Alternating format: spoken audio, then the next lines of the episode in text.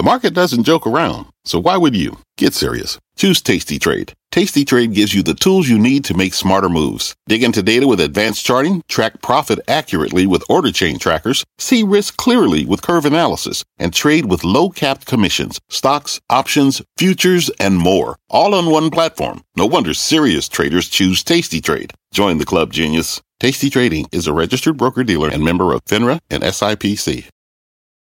We've been listening to President Trump uh, wrapping up a news conference here in New York. The president talking uh, about everything from trade deals to China to the House moving forward with a formal impeachment inquiry. He said he supports transparency on whistleblower information, but he is also demanding transparency from the Democrats.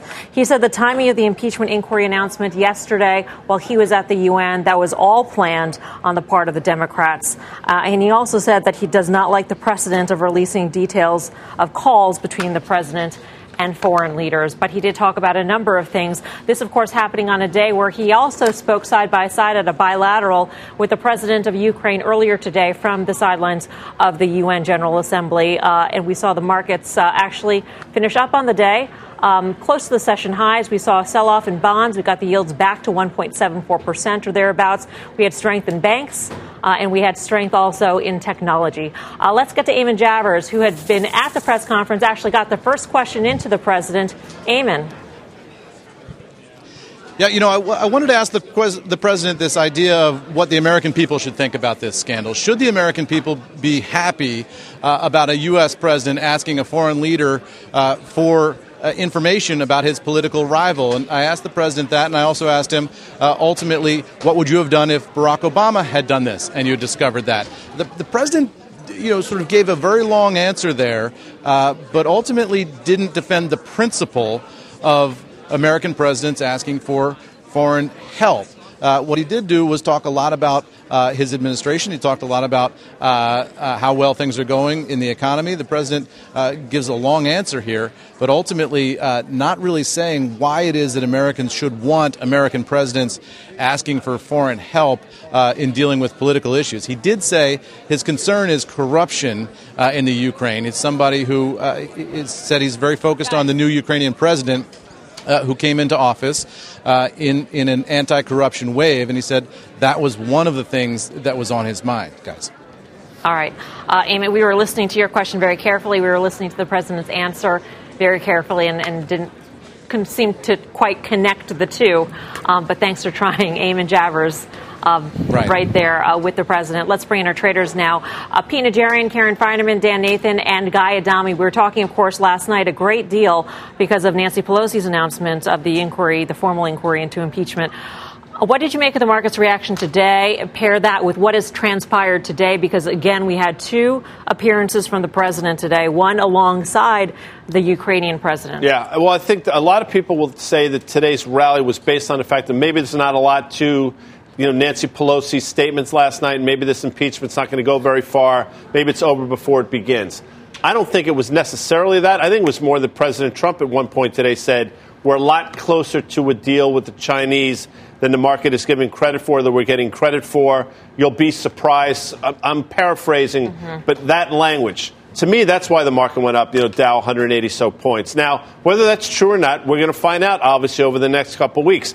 I still submit it's probably no deal. And as a matter of fact, I think Jamie Dimon said the same thing. He doesn't see a deal with the Chinese before the 2020 election. So again, do you think this is the right environment to have a VIX which traded north of 17 yesterday, probably closed in the 15s today? Yep. I still think, and by the way, I've thought this for a while and been wrong, but I still think in this environment, given this backdrop, the VIX is way too low. It was a risk off kind of day, we should know. I mean, the VIX was down more than 6%.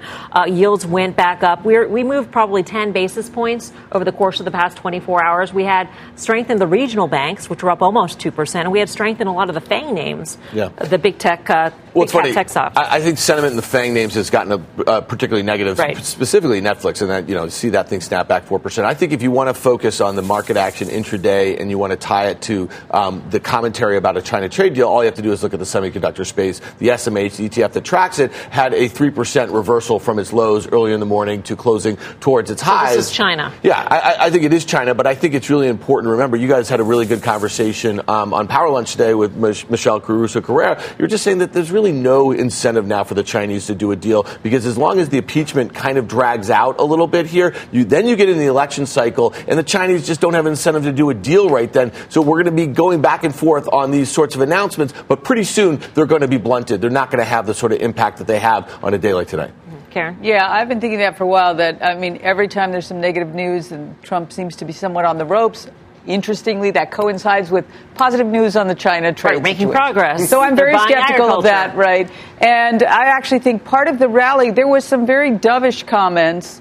Um, was it Bullard? Um, and I think that was the second leg up. You know, first coming out of the. Um, China trade. And then the, I agree with you on the VIX. I, am long VIX. I think the VIX should be higher. There's so many potential things that could happen. Um, but I mean, today was sort of an impressive market. It's it's ironic to me that banks were up, and you know the bullet, the, the dovish comments right? Those I think of as somewhat at odds. Right, we did on see, cutting. Yeah, right. Oh, we, Those, saw, we saw steepening of the yield curve. Right, with well, the ten years ri- ten year rising. And so. then interesting, you know, oil down. Oil is almost round tripped. I think, but we have. But has it? Okay, yeah, I believe it has. Uh, but we haven't seen whether there's any response yet. I don't know. Is that it? Was that the end of the whole thing? I'm a little skeptical that it was. So, for all those reasons, I, I like you. I want to be long volatility. I am, uh, and I think should, volatility will be higher. And I think it makes sense to be long volatility, or at least long some put protection against positions that you have on, depending on where the exposure levels are. Are they through the S and P 500? Is it the Nasdaq? It, depending on where it is, maybe it's just financials themselves. The volatility is really low. I mean, it's amazingly low given the backdrop of everything that we've got. Mm-hmm. The one thing I disagree with Dan on would be incentives for the Chinese. Let's be honest, they are suffering over there. Uh, when we look at their numbers, they continue to be very, very bad. And we talk about decades ago type numbers that they are sitting on. So I think that they would like to make a deal, but obviously with the president and all that's going on now, that is something that's going to be much more difficult to try to figure out is what kind of time frame do we have? Is Jamie Dimon right that we go all the way through the 2020 elections? Or does something happen? I'm not thinking something's going to happen in October, but I do think that maybe there could be some progress along the way as we get towards the end of the year onto talking about getting something done. And I think more importantly for the Chinese, but I'll tell you what, the Chinese markets today, we had more unusual option buying today in different the ASHR, which is the China oh, but 300. Those were like teeny options. They were like October oh, really? 28 and a half calls that were right. buying for 22 right. cents. Probably because of the fact know, that there's still talk about October, But Dan. that's not real. Like, that's not anything. Okay, FXI is another one. 30 plus odd thousand of those okay. being bought to the upside. Well, you're saying okay, but, but just little... these are facts. These are numbers that we see every day. Yeah. You can't deny the numbers. Dude, I am giving you the numbers. options player who would look at somebody buying short dated uh, options for 22 yep. cents, 10,000 in a clip and say, right. that's real commitment and that's like yo, China. And some of these are going out to January as well, by the way. Okay. So not everything know, is short term. I, I, just disagree. I don't think it's per, per, I'm not trying to push your buttons. I'm, I'm just saying that numbers are there. Okay, but I, listen, I, I, think, I think the bigger issue is here. You talk about the VIX at 14 and a half. It doesn't really matter. It's What's 16. the data that we're okay. talking about here? I, understand your point, but we have to. What is your bottom line point that you're trying to make? My bottom line is I think that there's more issues going on with the Chinese themselves right now than us in terms of economic situations. Now, politically, we all know it's focused right on us. And it is amazing to me that we have a 16 VIX right now. That's a 1% move today, or, or each and every single day that we sit at 16. We're getting some massive moves. We talk about volatility being volatile.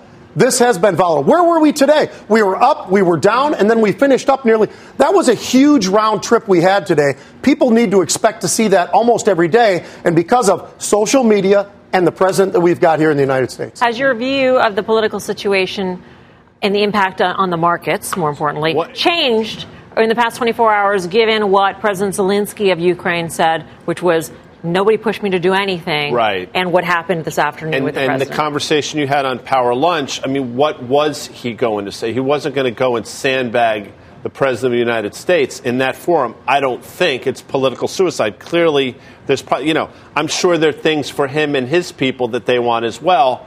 Again, I'm not a political theorist. Right, right, just right. there was no way he was going to say otherwise. But to answer your question, no, not necessarily. Again, I can't believe, well, maybe I should believe it, and this is not a political comment, but I can't believe the Democrats went into this yesterday knowing the political suicide it could potentially be for them and their candidates without having something more than what we just heard today. So I do think this is going to last longer than people. And there think. are some today that say that the real the real uh, casualty will be Joe Biden himself. Yes, yeah. that's what I think. The real casualty could be Joe Biden.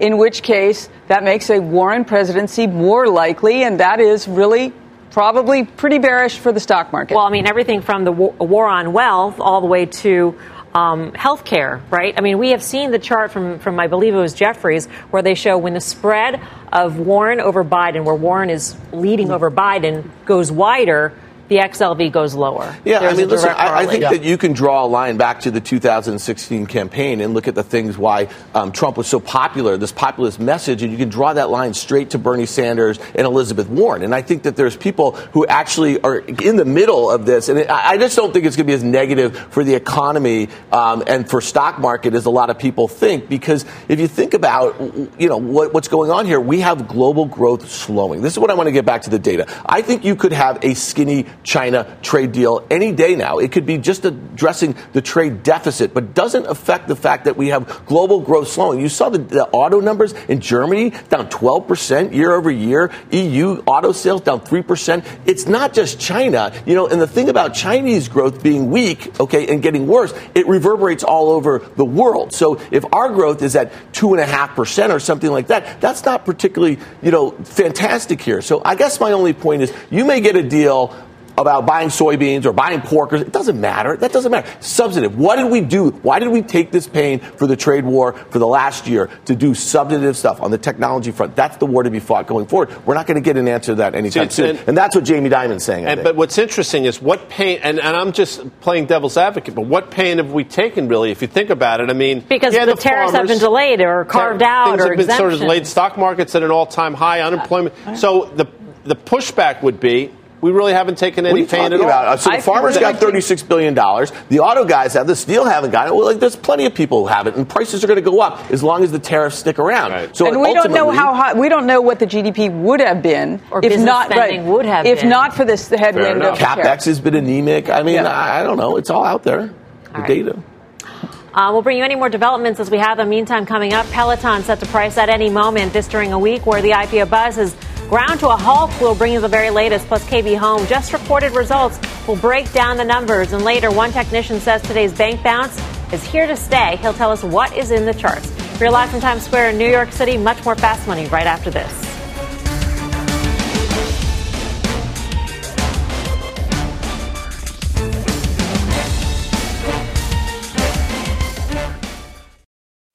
What's on the horizon for financial markets? At PGIM, it's a question that over 1,400 investment professionals relentlessly research in pursuit of your long term goals. Specialised across asset classes, but united in collaboration, our teams provide global and local expertise. Our investments shape tomorrow, today. Pursue your tomorrow with PGIM, a leading global asset manager.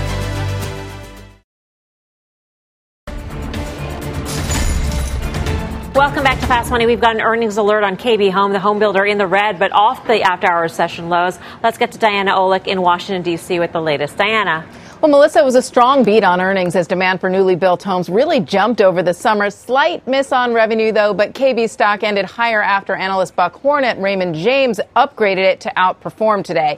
KB reported a 24% jump in new orders and its backlog rose 14% to 6,230 homes. Its average selling price fell 7%, but that was due to a community mix shift in the West. KB CEO Jeff Mezger said the company was able to raise prices in 90% of its communities thanks to strong demand. The cancellation rate also improved to 20% from 26%. Mezger said the company is on track for a strong finish to 2019, especially given its position in the market as catering to the first time buyer. Market conditions remain favorable, supported by low mortgage interest rates, steady economic growth, high consumer confidence, and positive demographic trends. While demand is healthy, Supply continues to be insufficient to meet homebuyers' needs, particularly at the affordable price points where we operate, which is a key element of our success. Now, we also got the numbers on new home sales in August this morning, and they were much stronger than expected, up both for the month and 18% higher than August of last year. Supplies of newly built homes are now lower annually for the first time this year. Demand clearly bol- bolstered by falling mortgage rates. They came down all summer, but most sharply in August, and that brought buyers out. Rates have turned slightly higher again this month, but analysts I spoke to would say so far it's not enough to, short, to uh, dampen this new demand. Back to you guys. All right, Diana, thank you, Diana Olick. We should keep in mind on the back of those new home sales numbers, we had strong performances in these home builders. KB Homes actually up by about 3%. So this decline in the after hour session is really not too bad, especially for a stock that's up 70% this year. It's a huge move. I mean, this was $20 stock, it seems, a couple weeks ago. It's up, where's it close? At 33 and a half or so. But you want to sort of poke some holes. I'll play the game with you. Cancellation rate was 20% this quarter. It was 15% last quarter. Average closing price was lower than expected. So there are things to be concerned about. People, the bulls will point to valuation correctly and say at 10 times forward, it's cheap, and they probably have about a 13% EPS growth rate, which is obviously very good. The question is, is it too much too fast? And there, you know, are there some storm clouds coming over for the home builders? Mm-hmm. Personally, I'd be inclined to take profits in this name. I mean, we did see consumer confidence weaken. Yes, that was just that one data point, though. One other thing about the numbers that came out today the prior month was revised meaningfully higher as well. So that's interesting to me. I think even with the run that it's had, remember it had a terrible drop at the end of last year. I think that the whole space, they all moved together, but I think the whole space is still inexpensive. And this has been a multi year change that I don't think has been reflected in this space and I think and rates keep getting just lower and lower. So I like the space. I, I, like well, Lennar is one I know you like. I do. I, I presently am in Toll, and I'm in another one, Tri Pointe, but but only in call options because of the run that they've had, Mel. I mean, I think this is the great opportunity. We talk about how do you play volatility. Well, this is another way to play it.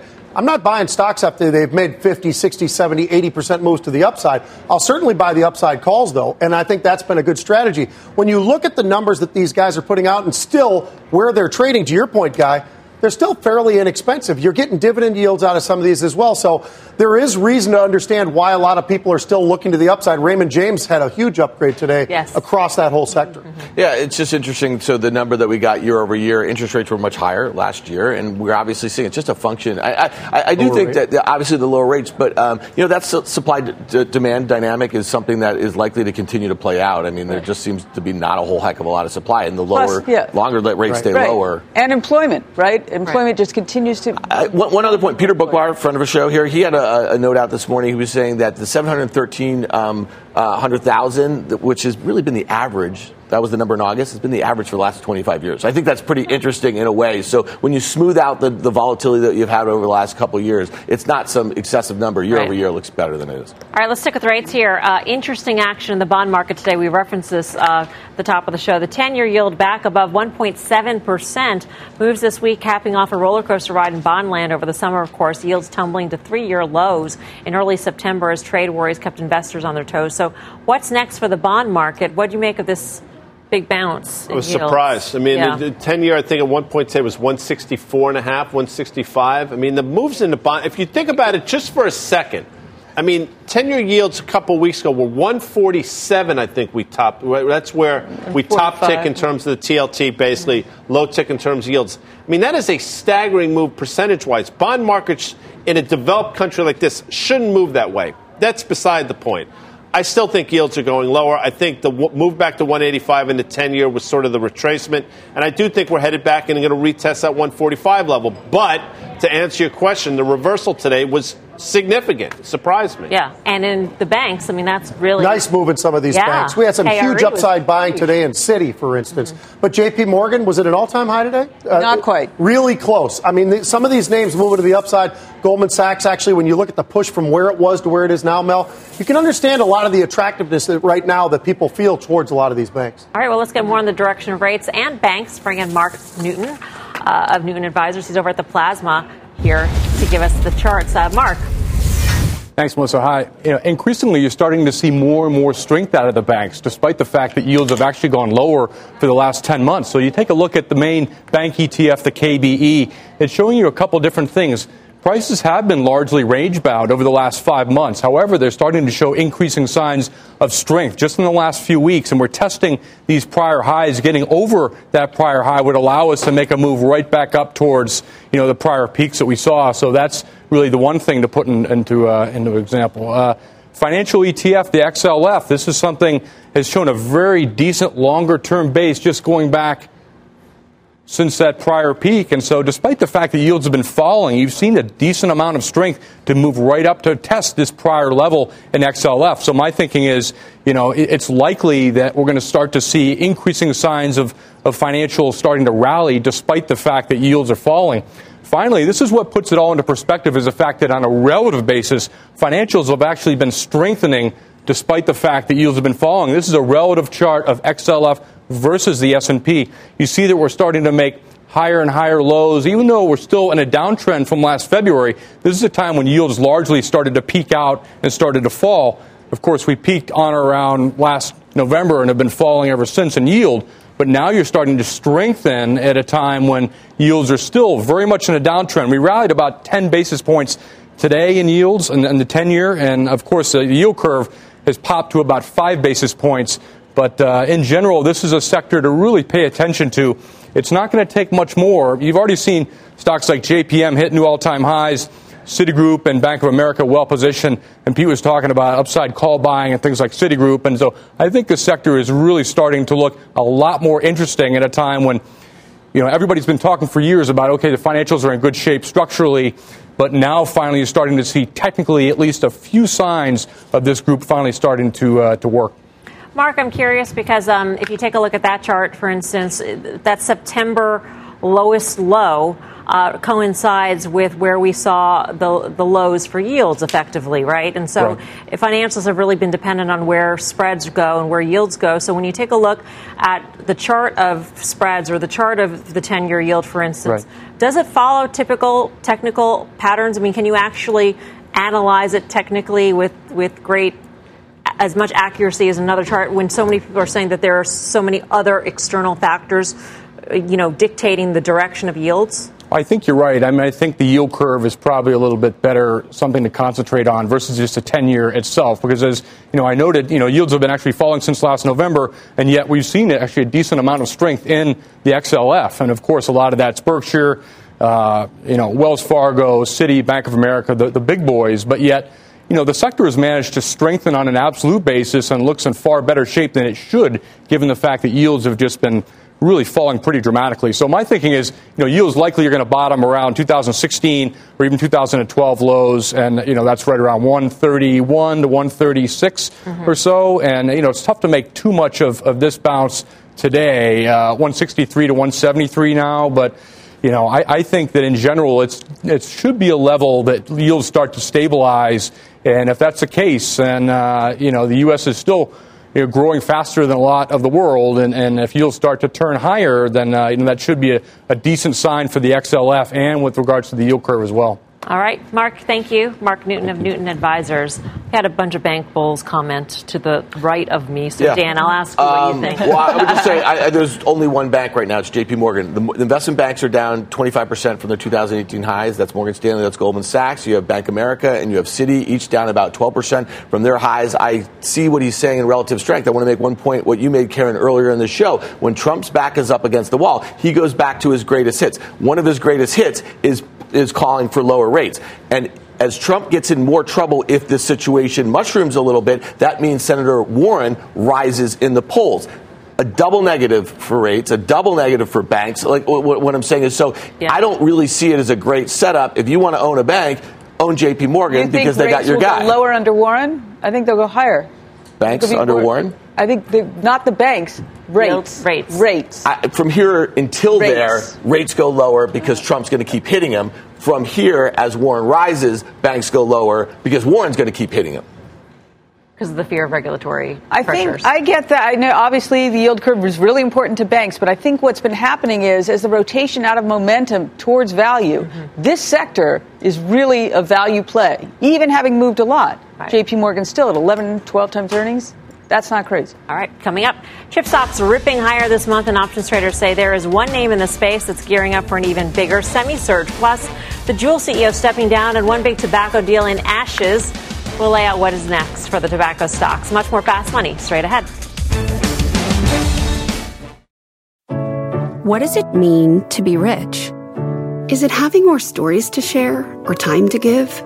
Is it being able to keep your loved ones close or travel somewhere far away? At Edward Jones, we believe the key to being rich is knowing what counts. Your dedicated financial advisor will take a comprehensive approach to your financial strategy to help support what truly matters to you. EdwardJones.com slash find your rich. Edward Jones, member SIPC. CNBC has quick and easy to understand business news updates at the open, midday, and close every weekday. Markets, money, and more from Wall Street to Main Street. I'm CNBC's Jessica Ettinger. Follow and listen to CNBC Business News Updates wherever you get your podcasts. Welcome back to Fast Money. Big news in the tobacco world. Juul CEO Kevin Burns is stepping down. This comes as the company faces growing scrutiny over its role in a public health crisis that has seen at least nine vaping related deaths, 10 as of the latest count here. A news of his departure coming as a big tobacco deal goes up in smoke. Altria, oh. which has a big stake in Juul, 35%, and Philip Morris ending merger talks. The deal would have created a $200 billion tobacco giant. Altria CEO spoke to CNBC earlier today about the called off merger We are always looking for opportunities to strengthen our position. And uh, ultimately, we thought it was worth uh, a discussion with, uh, with Philip Morris International about whether there was an opportunity to merge. Ultimately, we couldn't come to terms, and so we're back focused on our very strong position in the U.S. market. So, clearly, a lot of developments uh, today. Pete, what's your take? You know, I, I, I got to tell you something. I, I, think there's so much regulatory issues that are going to be facing these guys for a while now that I, I think it's almost like a hands off. Now, I own some calls to the upside right now in Altria just because people had been buying these, expecting something very positive out of this deal. Obviously, we're not seeing it. It's not a big reaction, at least in that side of things. So I think those are going to probably end up going out worthless. They had a little bit of a move early, but now they've gone away. I think there's just so much to this whole thing, and everybody's a part of this. It's the president on down, and everybody seems to getting be, be getting more and more negative. And we talked in the green room. Does this start to affect any of the other, you know, side areas, like in the marijuana world and some of the rest of that? How much is going to be affected here? Right, Karen. Yeah, no, I was wondering about that. Is this what's part of you are the pot queen? You are the pot queen. I meant to say. Is this some of what is is being you the know uncertainty. the uncertainty right of the bear case in the in cannabis world? I think that va- if there are questions about vaping and there are crackdowns on vaping. Uh, then that is going to be an area of business that, that might be sort of delayed or, or stunted, at least for now, until that there until there's more clarity on what exactly is behind all of these deaths. So I, I do, you know, that could certainly contribute to this whole thing. Uh, yeah, I would think it would. I was surprised, though, that PM was up on this news. I would have thought that this would have been a dead in the water deal from last week. I don't know.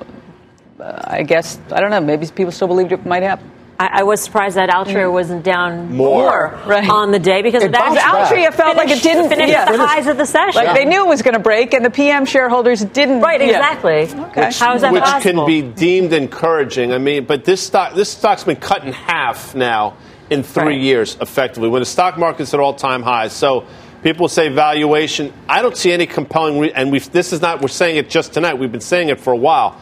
I don't really see any compelling reason to buy it. Now, with that said, this is ripe for a Nelson Peltz to sort of get his arms around or a Carl Icahn type. I mean, this would be a trophy for them in a major way. So what you could see an activist. Really, I have if you open no their idea. playbook, if you open their playbook, there aren't businesses. Should, should they buy sell. cannabis? Should they buy vape? What are they going to do? These guys are so desperate. Play of uh, you know, when well, I'm just throwing it out there. It wouldn't be surprising. Let's put it that way. But I don't know what no. they would do. I'd be surprised. You'd be surprised. I would. I'd I also would be. Surprised. You don't know what you're. Too. I don't know what you're. You know. You're facing so many hurdles. Yeah. Find a name. It would be a at, a, at a at a ridiculous. There are discount. no easy fixes to this declining no toba- tobacco fixes. business. That's fair. Uh, for more on this tobacco deal breakdown, be sure to tune in to Squawk on the Street's exclusive interview with the Philip Morris CEO. That is tomorrow, 9 a.m. Eastern Time.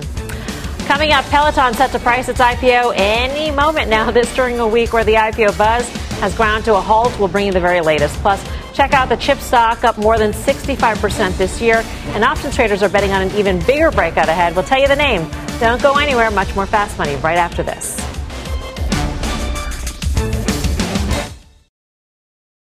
Welcome back to Fast Money. We're just moments away from Peloton's IPO pricing. Let's get to Dom Chu in the newsroom for more on what to expect. Dom. Waiting with bated breath, almost like I've been on a Peloton bike myself, guys. So here's what we do know so far. We've got 40 million shares being sold by the company in Class A shares. They've got a dual class share structure.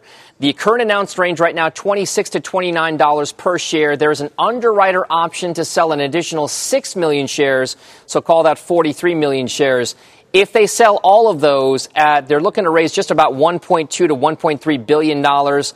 That could value the company at between, say, 7.7 and 8.3 billion dollars, depending on how many shares are sold, what that price is at the midpoint, and then how many shares they actually have outstanding, given the fully diluted or non-fully diluted.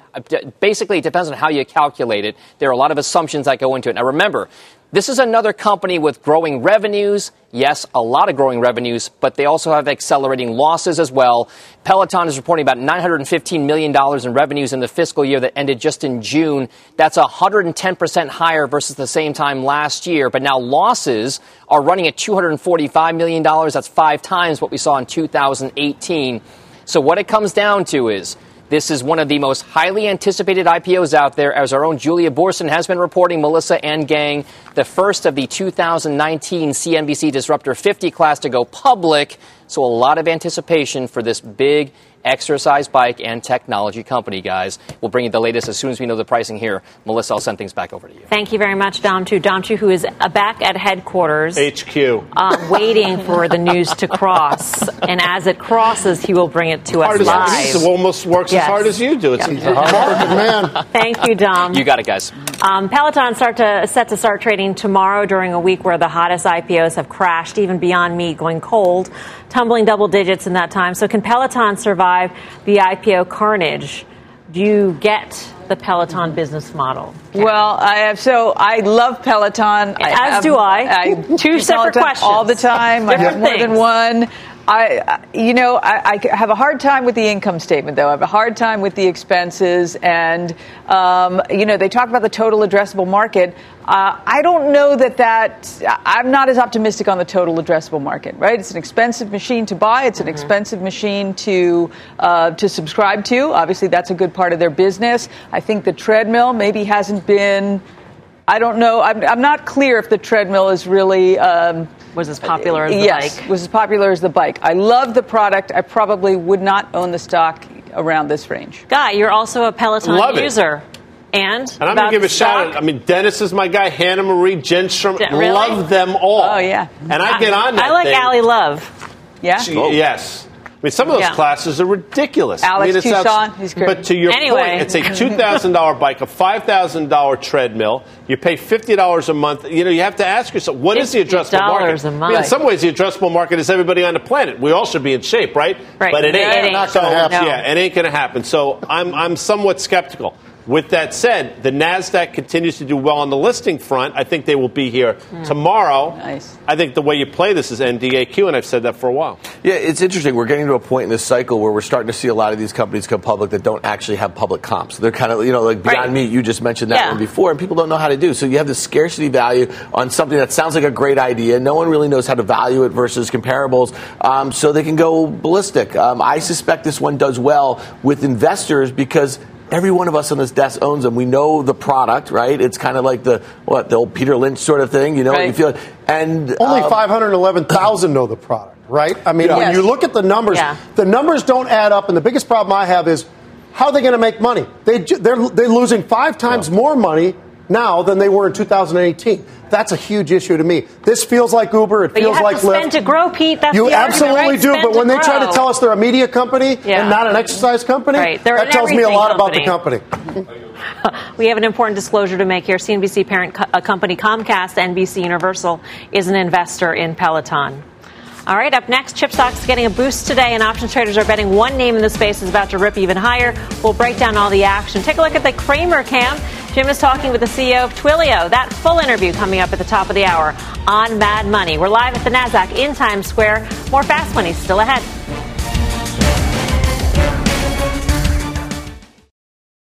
Welcome back to Fast Money. Check out shares of Western Digital catching a bit today. The data giant now at more than 11% in the last month. Option traders are betting on those gains rolling into next month, too. Mike Khouw is right here mm. in the studio wow. with the action. Hey, Mike. Hey there, how are you? Okay, so uh, let's take a look at what was going on in Western uh, Digital today. We saw more than two times as many calls as puts trade. What was interesting, the activity I was seeing, was the October 11th weekly 62 calls. Now, why is this interesting? We do often see weekly calls trade, often the week prior to something that's going to go on. They're going to be reporting earnings on October 24th. So, this is somebody who's making a bullish bet that we're going to see a rise in, in Western Digital of 4% or more prior to earnings. And so I think that is pretty, pretty notable. We can take a quick peek at the uh, chart and just take a look at what we're looking at here. So, we're looking at getting above 62 bucks by at least the amount of premium that they spent bearing in mind that they're expecting this to take place within the next two weeks, and we're probably going to see earnings right around here. So obviously they're eyeing some short term moves. We also, by the way, saw some significant call activity in Juniper as well today. All right, and Dan, you're watching uh, Micron. Yes, uh, you know this is kind of tied to the same trade. Uh, we talked about semis earlier in the yeah. show. Huge intraday reversal. Micron reports tomorrow after the close, um, implying about three dollars seventy five cent move or so in either direction. That's a pretty large move. So I think uh, so goes Micron, so goes the rest of the group near term. All right, thanks for the action, Mike in house. for more options action, tune into the full show. That's Friday, 5:30 p.m. Eastern Time. Up next, final trades.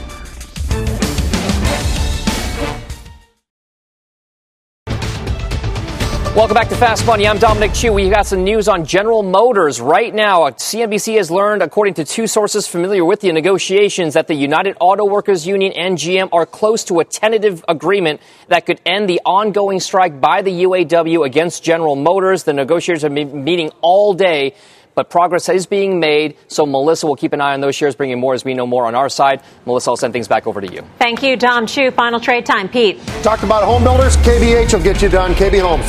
Chairwoman. Yeah, talked about home builders. HD will get you done. Nice. Hey, Dan Nathan. I do that quick. Uh, XLF shocker here. I'd be a seller. Really? I'm shocked. Talked about home builders.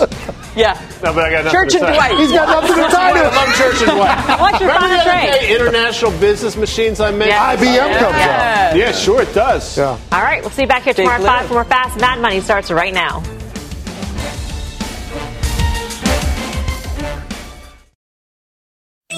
CNBC has quick and easy to understand business news updates at the open, midday, and close every weekday. Markets, money, and more from Wall Street to Main Street. I'm CNBC's Jessica Ettinger. Follow and listen to CNBC Business News Updates wherever you get your podcasts.